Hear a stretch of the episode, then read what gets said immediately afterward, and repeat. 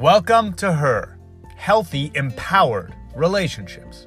I'm Barry Price. You know, there's a poem by Kahlil Gibran called The Prophet, and there's a part of it that I recommended to one of my friends to have read at their wedding.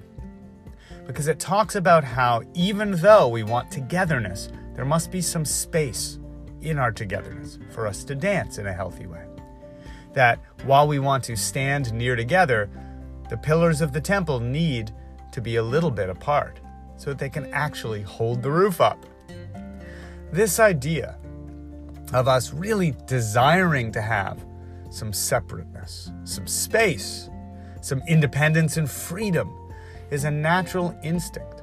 It may be an exaggerated instinct in those of us who had any fight for control, respect of our needs, or boundaries growing up. Have you ever experienced this? Do you have a fear that getting into a relationship again might mean losing some of your freedom, losing your independence?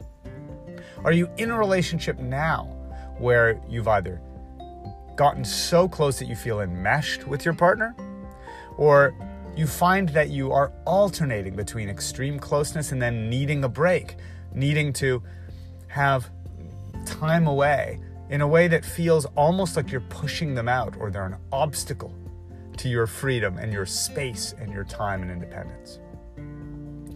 There is absolutely a balance that we need to strike between this desire for us to have enough space and our desire for togetherness.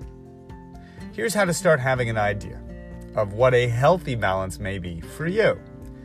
If you're currently single and you have any residual anxiety, fear, reluctance around thinking, I know I want love, I know I want my soulmate, but I don't want another relationship that steals from me, that takes my freedom, my time, my, my confidence, that I have to fight or compete for my needs. In your case, you have an excess of independence and freedom while single. But what would be healthy for you is to begin working on the ability to put your needs first with other people. Begin by practicing with just friends, co-workers, and move up to maybe the most family, uh, most challenging family members that you have.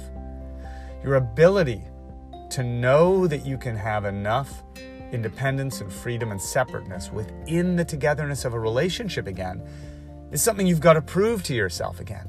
There are parts of you that don't completely trust your own ability to get into a relationship with a, a man who is healthy enough to respect your boundaries and trusting yourself enough to set and keep those boundaries so that your needs continue to matter in union. Now, if you're already seeing someone, then this idea of togetherness and separateness may have everything to do with a gradual, incremental giving up of your needs. Quite often it happens so slowly you don't even realize it. You know, there's a metaphor of boiling a frog that's often used.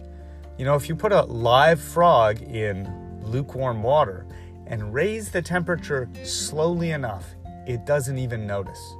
It will literally sit there in that water until it, it dies and boils. This gruesome example, which is pretty gross, is a really great, stark way of realizing that very insensibly we can pass from being empowered to taking care of our needs and speaking with our voice to express our needs, wants, and feelings, to gradually putting each thing aside in such a slight, slow, incremental way that it may take months or years or decades with some of my clients who've been married for a long time before they wake up and realize, where did I go? What happened to me?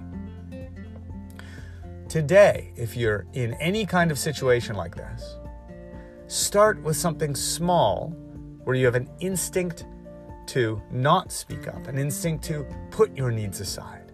Identify where the creep is happening slowly, where this slow erosion of your own freedom, needs, and separateness is happening.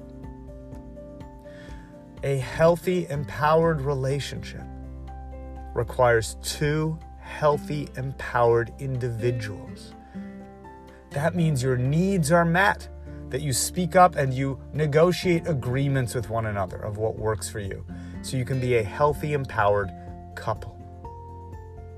Today, start with you. What needs are you afraid aren't being met or won't be met? Where can you draw a little boundary that you normally would concede? Show yourself you matter and you will continue to matter in your relationships and you will have a healthy, empowered one. Much love. Oh, and hey, by the way, if this stuff is helpful to you, please share it or rate and review it.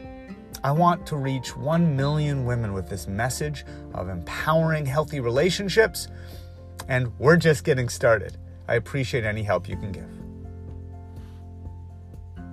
thank you